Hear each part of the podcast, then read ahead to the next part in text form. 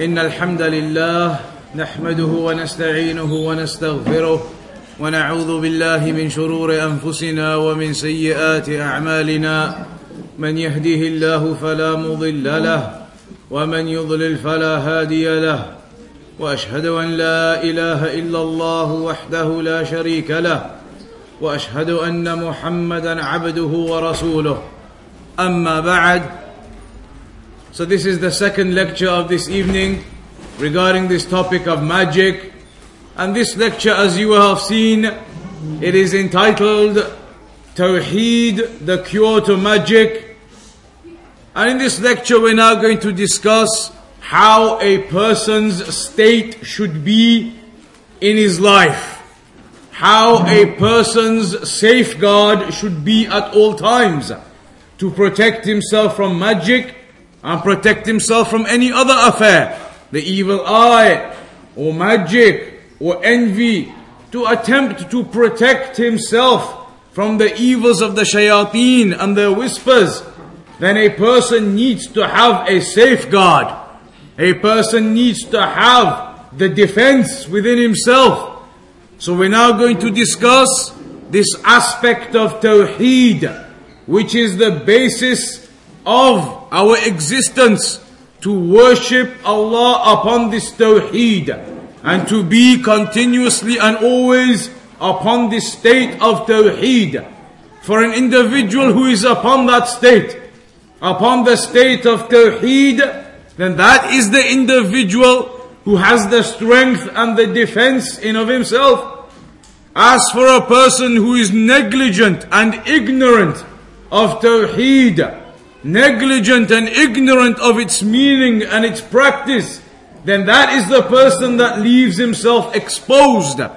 Leaves himself exposed to magic, leaves himself exposed to other evils, so a person must be aware of what this tawheed is. Consider, for example, Ayatul Kursi as an example of the strength of tawheed. As an example of the strength of tawheed, it is mentioned about Ayatul Kursi. Ayatul Kursi that everybody knows. Allahu la ilaha illa huwa al-hayyul qayyum. This ayah Shaykh al-Islam ibn Taymiyyah mentioned that when the magicians they used to fly on the carpets, the magicians they used to have the jinn working with them, and they used to fly up into the skies on the carpets. Shaykh al-Islam ibn Taymiyyah said, a person with tawheed in his heart, if he was to recite Ayatul Kursi, with that tawheed and iman and certainty in his heart, with the understanding of Ayatul Kursi, what Allah is saying within that ayah, what are the meanings of it. If a person was to recite it with that certainty and iman and understanding, those magicians upon hearing it would no longer be able to maintain flying in the sky. The jinn would collapse from the strength of hearing Ayatul Kursi upon them. This is mentioned by Shaykh al-Islam ibn Taymiyyah. A person, if he was to recite Ayatul Kursi with Iman and certainty, then those jinn that were flying up in the skies with the magicians, they would be unable to carry on doing that. The strength of Ayatul Kursi upon them, they would collapse and they'd no longer be able to maintain flight in the sky. This is mentioned regarding these power and the strength of the Quran, of Tawheed, of Iman. So, we know that Allah subhanahu wa ta'ala created us for that very purpose. Created us for the purpose of worshipping Him upon Tawheed. Allah told us in the Quran, وَمَا خَلَقْتُ الْجِنَّ وَالْإِنسَ إِلَّا لِيَعْبُدُونَ That I did not create the jinn or the humans except to worship me. In this ayah we have the explanation as to why we were created. The explanation as to why we are here, our existence, the objective of our creation, and that is to worship Allah upon Tawheed. to fortify ourselves to make our state and our condition and our lives to be built upon that tawheed. Allah says He did not create us for any other reason other than to worship Him on that tawheed. So this therefore becomes clear to us that the greatest objective and the greatest purpose that we need to fulfill is that tawheed. Because indeed Allah created us for that. We were not created to play around and to waste the time and to talk and walk and eat and drink. But rather we were created for that purpose of fulfilling this tawheed. Then, to highlight the importance of this even further, we know that this message of tawheed, it has existed from the very beginning. From the very beginning, the origin, the origin of the creation of mankind was upon Tawheed. Unlike what some of the people of deviancy will say, that initially, originally, mankind was created not knowing. Some of the people of deviation, they will say that originally mankind was created not knowing. They had to look and observe and investigate. They didn't realize about the Creator. They didn't realize about Tawheed, the Tawheed of worship. They didn't know about these affairs and they had to investigate. But the reality is, Allah created mankind upon this Tawheed. The origin is this Tawheed. Just as the Prophet sallallahu alaihi wasallam said, كل مولود يولد على الفطره Every child is born upon the natural disposition, that tawheed, that natural basis. ثم أبواه يهودانه أو ينصرانه أو يمجسانه Then it is his parents who will cause him to become a Christian or a Jew or a Mason or whatever the religion may be or whatever path he traverses upon thereafter. But originally, then it is Tawheed in the hearts. That's why Ibn Abbas radiallahu anhuma mentioned in the hadith in al-Bukhari كان بين آدم ونوح عليهما السلام عشرة قرون كلهم على التوحيد that there were ten generations between Adam and Nuh عليهم السلام ten generations between them and all of them were upon Tawheed. All of them were worshipping Allah subhanahu wa ta'ala upon Tawheed. From the time of Adam alayhi salam up until the people of Nuh alayhi salam or thereabouts when the first shirk appeared. So when that shirk it appeared, when the people they were saddened by the loss of the righteous amongst them, and then eventually, in the end, after various stages, they made some figurines, some models, some pictures of those righteous individuals until later, when knowledge was forgotten, the people began to worship them. So then, Allah subhanahu wa ta'ala sent the prophets and the messengers, sent them with the message of Tawheed to every nation ولقد بعثنا في كل أمة رسولا أن اعبدوا الله واجتنبوا الطاغوت As Allah said, we have sent to every nation a messenger preaching to them أن يعبدوا الله worship Allah alone واجتنبوا الطاغوت and stay away from the false deities. Whenever it's mentioned in the Quran, regarding ibadah أن يعبدوا الله and in the previous ayah وما خلقت الجن والإنس إلا ليعبدون then as the Salaf they used to say this means إلا ليوحدون وحدوا make the obedience of Allah the worship of Allah upon Tawheed so every prophet and messenger was sent with that same message the message of Tawheed from Nuh alayhi salam all the way to the Prophet Muhammad sallallahu alayhi wasallam. Musa alayhi salam, Isa alayhi salam, all of the prophets and messengers were sent with Tawheed. So nobody should be under any misunderstanding that maybe Isa alayhi salam or Musa alayhi salam, they came with different religions. They came with Tawheed, such that it is mentioned regarding Isa alayhi salam that he will be asked, أأنت قلت للناس اتخذوني وأمي إلهين من دون الله Did you say to the people, take me and my mother as two gods besides Allah?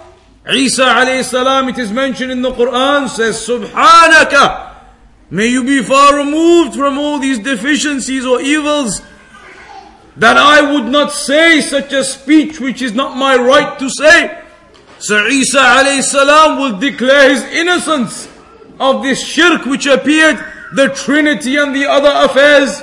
He will declare his innocence of that. Isa alayhi salam, Musa alayhi salam, Ibrahim alayhi salam, all of the prophets and messengers, they came with one message, and that was the message of Tawheed.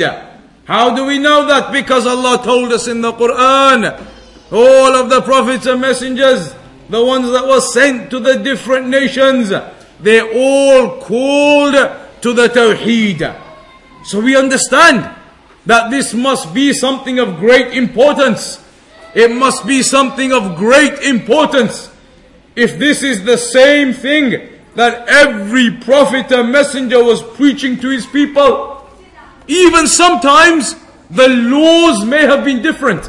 The laws, the rules, they may have been different. The halal and the haram, it may have been different for different prophets and messengers.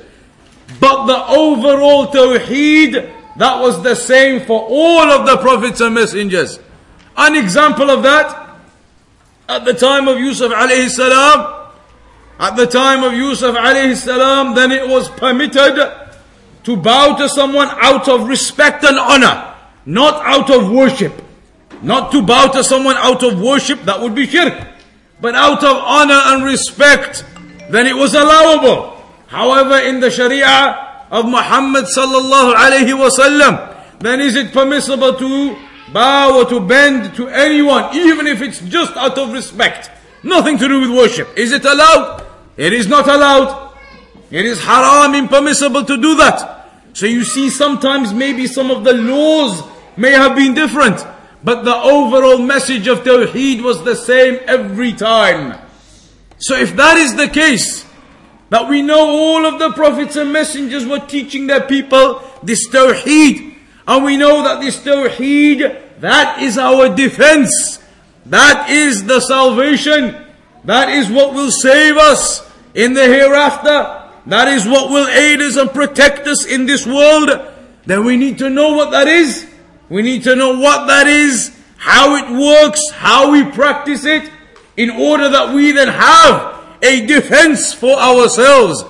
We then have in our hearts this tawheed, the tawheed that the Prophet ﷺ preached for 13 years in Mecca and for the remainder of the time in Medina to such an extent that the second highest pillar of Islam, the prayer, even that was not established for years, years after the prophethood. 10 or 11 or 12 years up until close to the time of when it occurred, Al-Isra wal-Mi'raj. That was approximately 10, 11, 12 years after the prophethood. So if that's when the prayer was established, then what were the Muslims doing for the first 10 years, for the first 12 years? If the prayer hadn't been established in that way yet, they were preaching Tawheed. The Prophet ﷺ was preaching Tawheed to them. We know that also from the example of how the Quran was revealed. The very beginning of the Quran when it was revealed, the opening revelations from اقرأ باسم ربك الذي خلق Read in the name of your Lord who created. after this was revealed, after this surah, then for a time, the revelation it stopped. But then when it began again, it began with, Ya ayyuhal muddathir, qum fa'andhir. The one enveloped in the clothing, then stand, arise, and warn. Warn the people from what? As it mentions later on, وَالرُّجْزَ فَهْجُرْ The idols and the statues, abandon them. So the very first opening parts of the revelation of the Quran, they were talking about Tawheed. So you see that even though sins like stealing and fornication and drinking alcohol these are serious affairs. Yet they were not the opening parts of the revelation.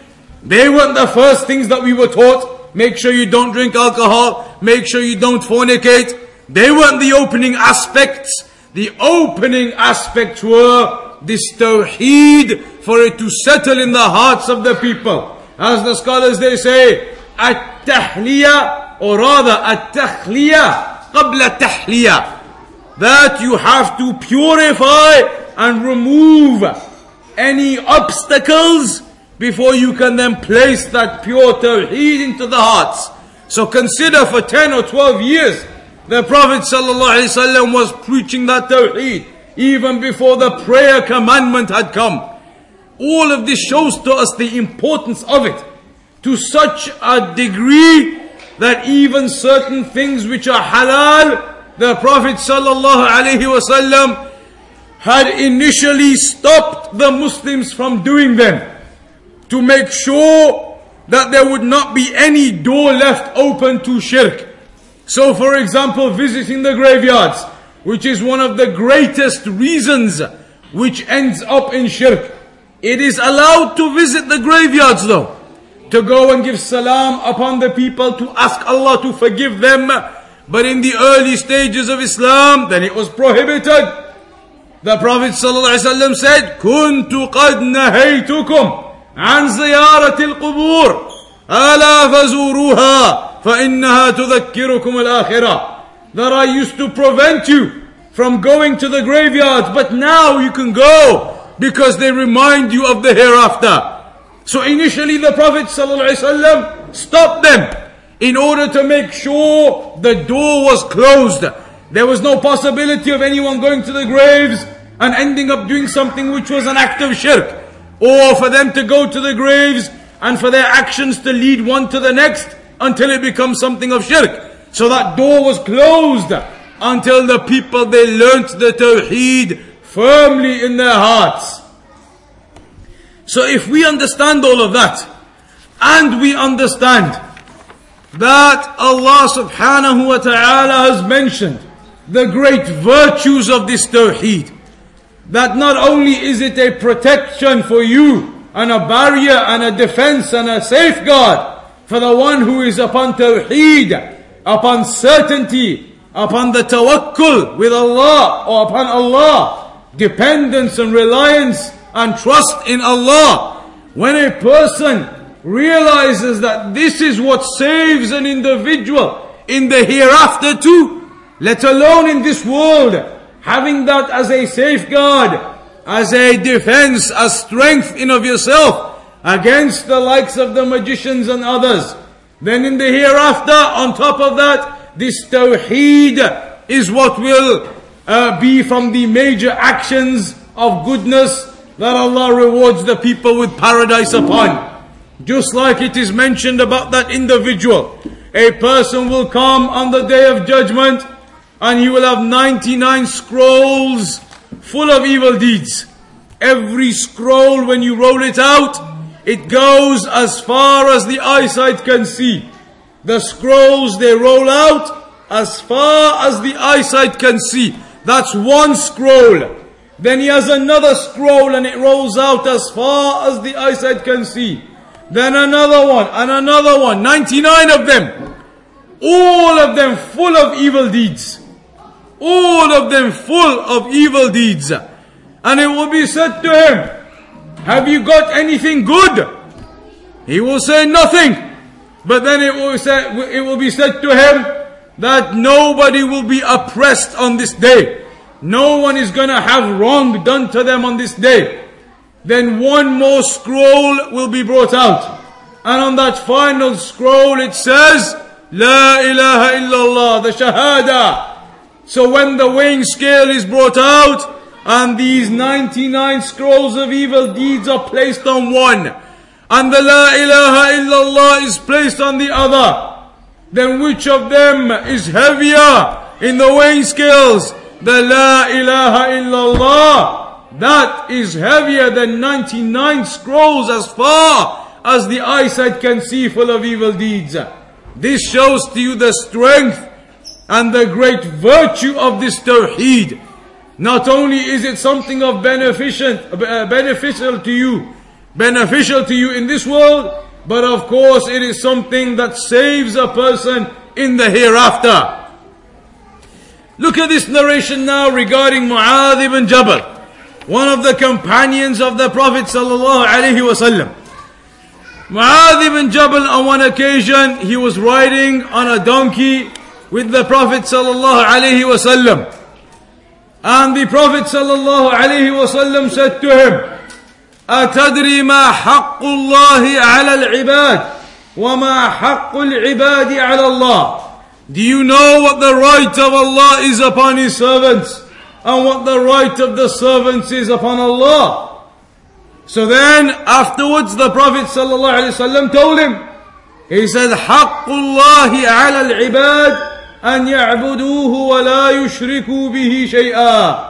That the right of Allah upon His servants is, the right of Allah upon the slaves, the servants is, that they worship Him alone upon Tawheed and do not commit any form of shirk. Then, the Prophet ﷺ said, وحق العباد على الله ألا يعذب من لا يشرك به شيئا. The right of the servants upon Allah, not that we actually have any rights, but this is a virtue that Allah has given us, a reward that Allah has promised us, and that is that Allah will not punish the one who does not commit the shirk, i.e., he is upon tawheed. So look at the great virtue of that. That Allah saves that individual as a consequence of this tawheed that he is upon. Allah will not punish that person because of the perfection of his tawheed.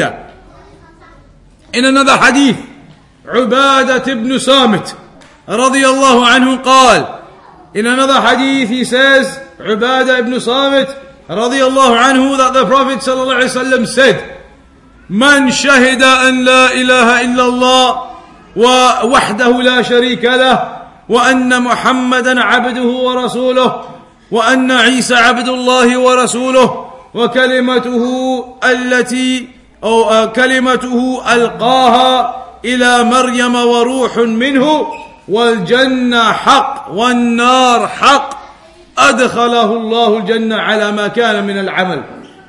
In this hadith, the Prophet ﷺ said, Whoever testifies that there is no deity worthy of worship in truth except Allah, whoever testifies, understands and practices that there is no deity worthy of worship in truth except Allah subhanahu wa ta'ala, and that Muhammad sallallahu alayhi wasallam is the servant of Allah and the messenger of Allah. And this is the way of Ahlul Sunnah to balance the affair. The messenger of Allah is the servant of Allah. And at the same time, he is the best of the creation and the messenger of Allah.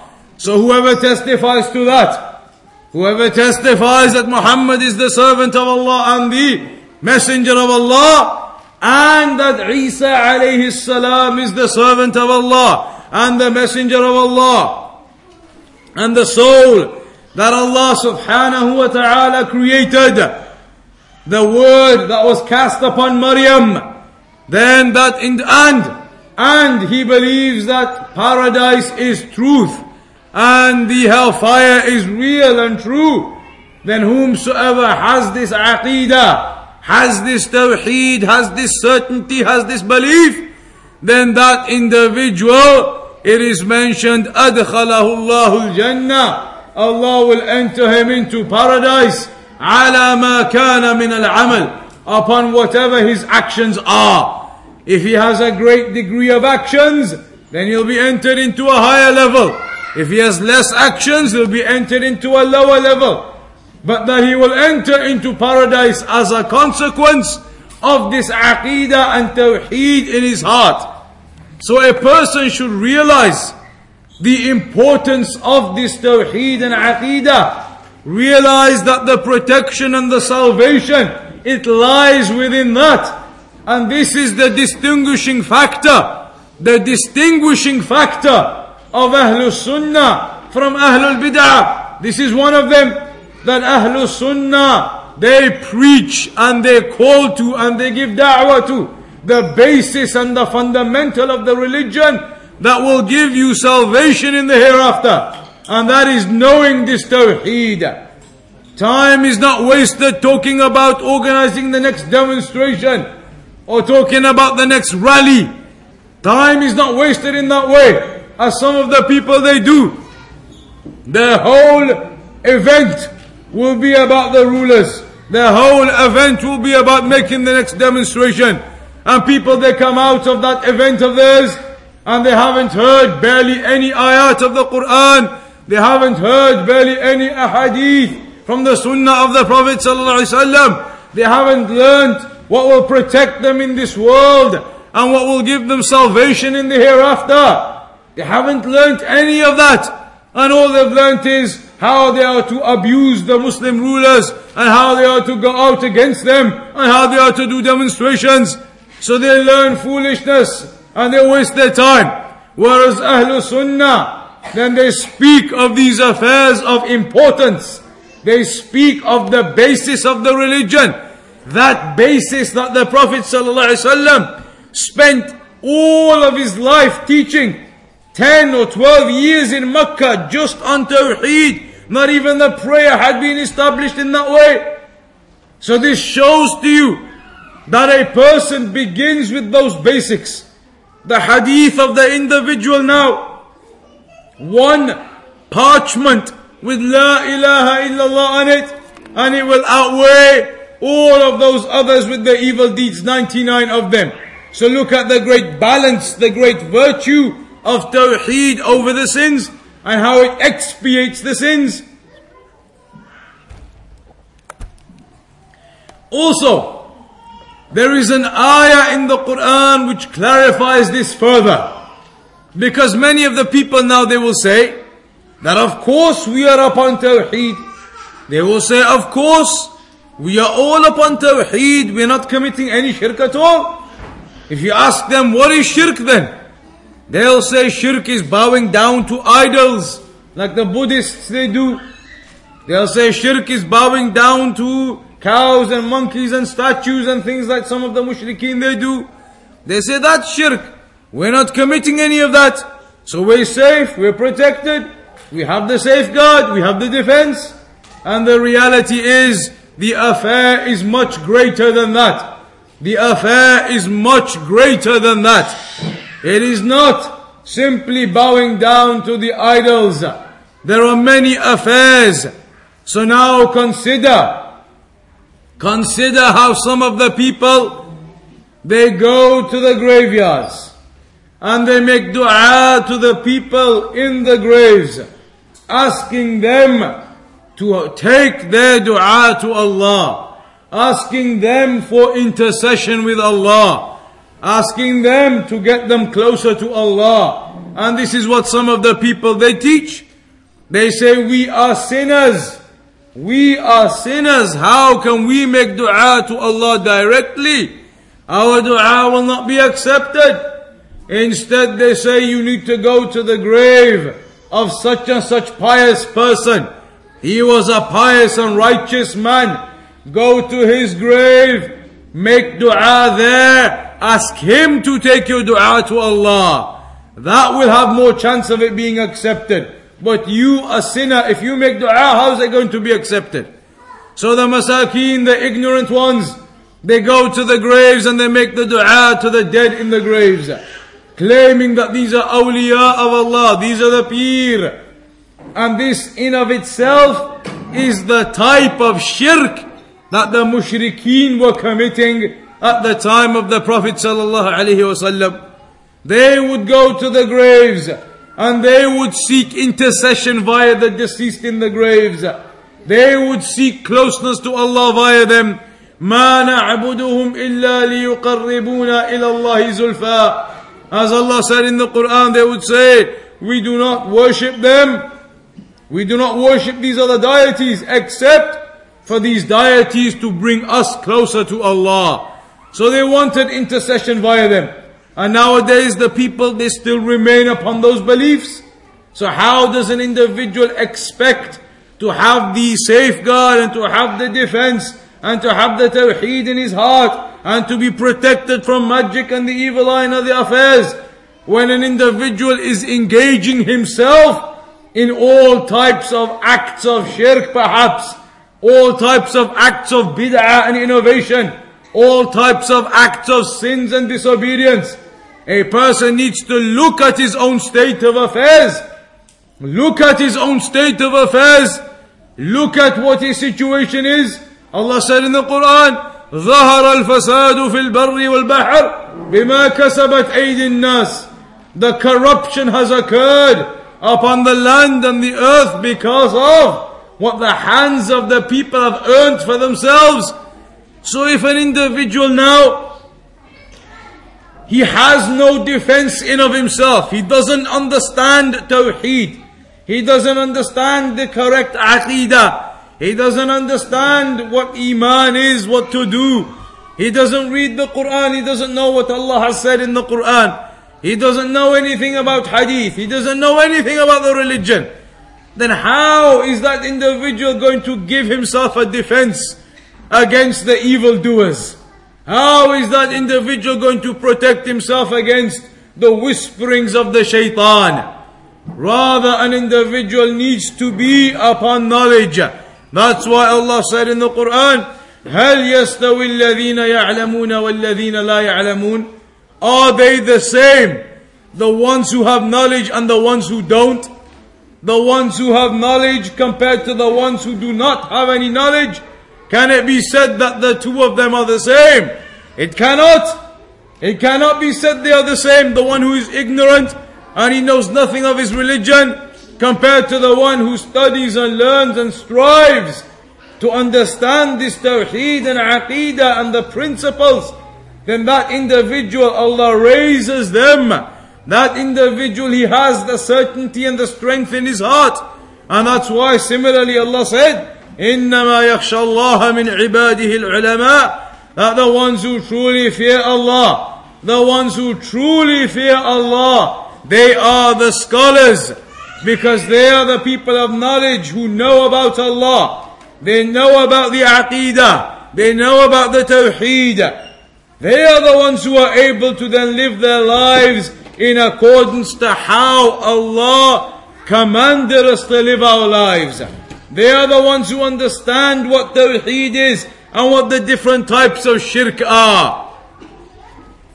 So then, after understanding all of those great virtues, we should now come to the point of explaining some of the details of this Tawheed. Tawheed, when we talk about Tawheed, then that is something which means to single out and to make unique. To single out and to make unique. To single out Allah and to make Allah unique in terms of various aspects. One of those aspects is ar-rububiyyah. To single out Allah and make Allah unique with regards to Allah's actions. So what are the actions of Allah that we must make Allah single and unique in? And we cannot say that anybody else participates with Allah in those actions. They are things like creating the heavens and the earth, the creation of the heavens and the earth, then that is an action that Allah did alone and nobody else participated or aided in that the giving of life and death, then it is Allah who does that alone. And no other individual has the ability to do that. So you should not be concerned that this individual or that individual or this peer as they say or that one, he has some ability or power. Rather all of that is in the control of Allah. The giving of the life and the death and the controlling of all of the universe and everything that happens. All of these are actions that are specific to Allah. So you must, as a part of your tawheed, make those actions specific to Allah. You cannot then believe that there's going to be some wali from the awliya of Allah as they claim. If you can't have a child, go to him. He'll wipe over you and you'll be able to have a child. You can't believe those types of things then. You can't believe, be upon that type of aqidah. Because then that is going against the tawheed of Allah. That is a type of action that only Allah can do. Giving life and death, bringing about the children in the wombs of the mothers, blowing that soul into them. That is not the peer of the wali from the awliya of Allah who will do that. Yet how many people across the world, they still fall into those things? You can't have a child for 10 years. They tell you to go to some people, the awliya of Allah as they claim. Give them some money, they'll make some dua for you, blow on you, wipe on you. You'll be able to have a child afterwards, mashallah. And this is what some of the people they still believe. They fall into this ignorance due to their lack of understanding the correct aqidah. So, one of the aspects of Tawheed is that things which are unique and specific to Allah and nobody else can do them, then we specify that they are specific and unique to Allah. Secondly, there is another type of tawheed, another type of singling out Allah, and that is with regards to our actions. Ar-Rububiyyah, the first type, was singling out Allah with His actions. The second type is singling out Allah with our actions. So what are our actions that we have to single out Allah with? all of our worship, your prayer and your zakat and your hajj and your umrah and your sadaqah, your charity, all of the various acts of worship you do, then they must be singled out to Allah alone. That is a part of this tawheed we're talking about. To single out every act of obedience to Allah. وأن المساجد لله فلا تدعوا مع الله فلا تدعوا مع الله إلها آخر that indeed all of the masajid they belong to Allah either the physical masajid or your places of prostration so do not use those to worship gods besides Allah any act of worship if you give it to anyone else besides Allah then that becomes an error straight away even dua, making dua is an act of worship. You raise your hands and you make dua to Allah. That is an act of worship. Ad-dua huwa al-ibadah. The hadith it mentions dua is an act of worship. So now, if we know that dua is an act of worship, and Allah says in the Quran also that it is, وَإِذَا سَأَلَكَ عِبَادِي عَنِّي فَإِنِّي قَرِيبٌ Ujibu da'wat da'i idha da'an. Allah says, I answer the call of the one who calls upon me. And when Allah descends in the last third of the night, Allah descends in the last third of the night and says, Man yas'aluni fa'a'ti. Who is asking me for anything and I'll give it to them. So we know that dua is an act of worship. If that is the case, then we know it is impermissible to make dua to anyone else besides Allah. Even if you're making that dua to the Prophet ﷺ, it becomes impermissible. Because the Prophet ﷺ is the best of creation, the final messenger. But the Tawheed of Rububiyyah, Uluhiyyah, that is for Allah alone. Making the dua is to Allah alone. You direct that to Allah, not even to the prophets and the messengers. Because even the mushrikeen at the time of the Prophet some of them used to worship, prophets and messengers. Yet they were termed as mushrikeen. And the Prophet fought against them. Even though they used to go and make dua to the prophets and messengers. Because that is still shirk. Asking the Prophet to make intercession for you now. Going there making dua, facing the grave of the Prophet ﷺ, asking him. This is haram, it is impermissible. Because we know that dua is an act of worship. And any act of worship cannot be directed to others besides Allah. So it is not possible to be able to go to the graves and ask them, to go to the awliya as they claim, and ask them to give me this and give me that. And this is the type of shirk that the people they still fall into.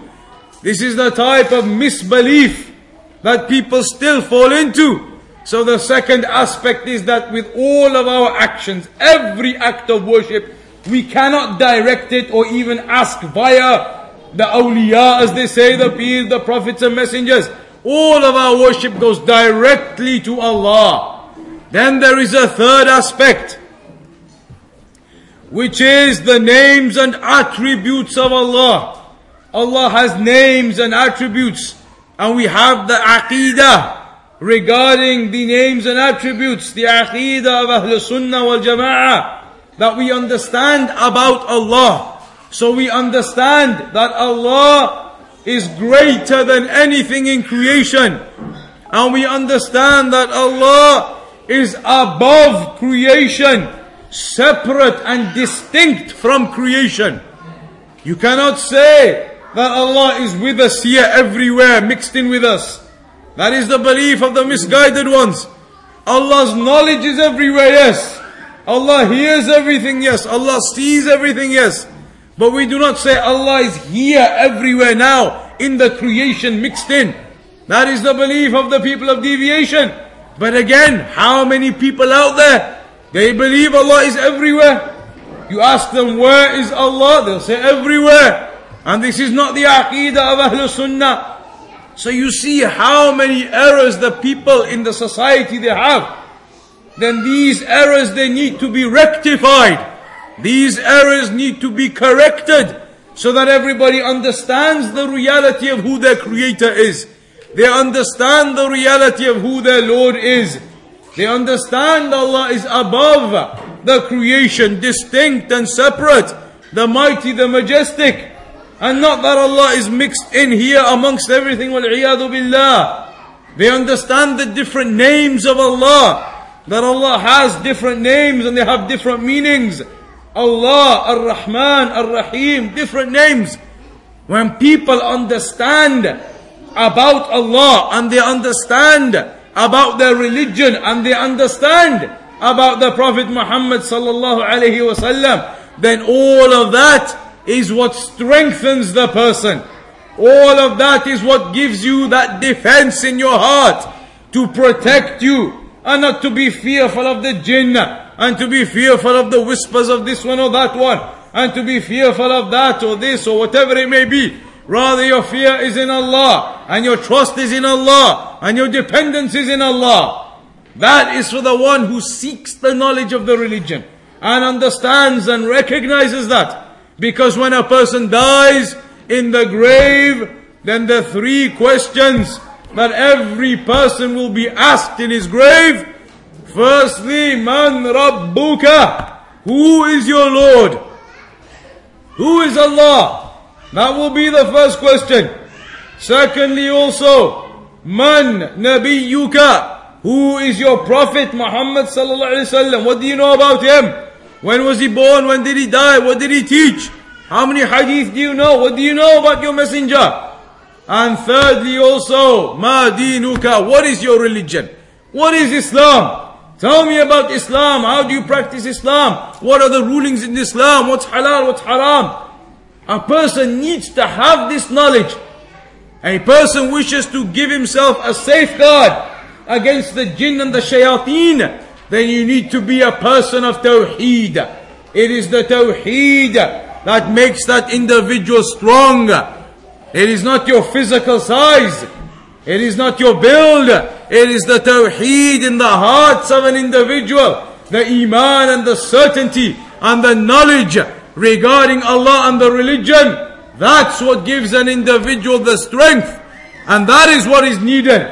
That is what is required in this world for you to be kept firm and upright upon that pathway and to be rightly guided in the hereafter. Just as Allah said, يثبت الله الذين آمنوا بالقول الثابت في الحياة الدنيا وفي الآخرة that Allah will keep firm those who believe with a firm speech in this world and with a firm speech in the hereafter.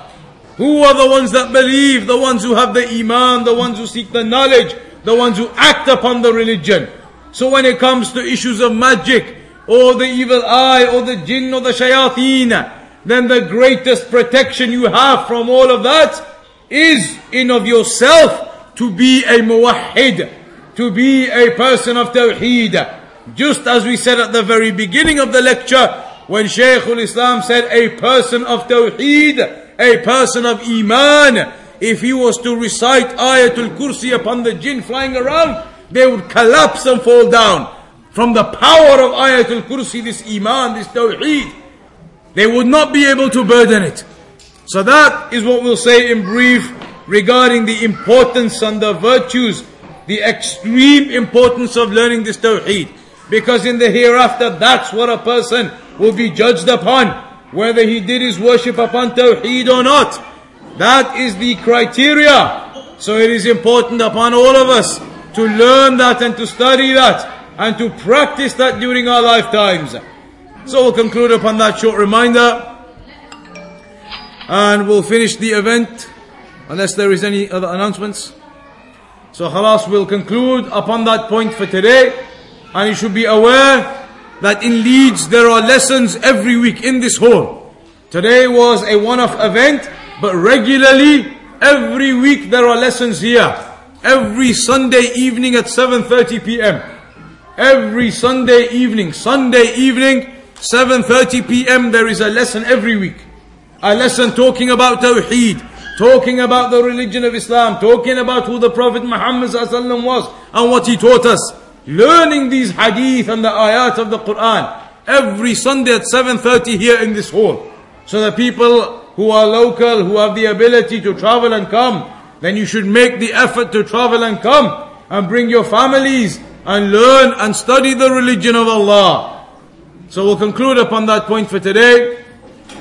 And we hope that everybody has benefited from this event. And we thank you for your attendance. And inshallah ta'ala, Allah will make this event today a means of benefit for all of us. A means of giving us insight and understanding into the religion. And a means of encouragement to continue to carry on learning and studying thereafter.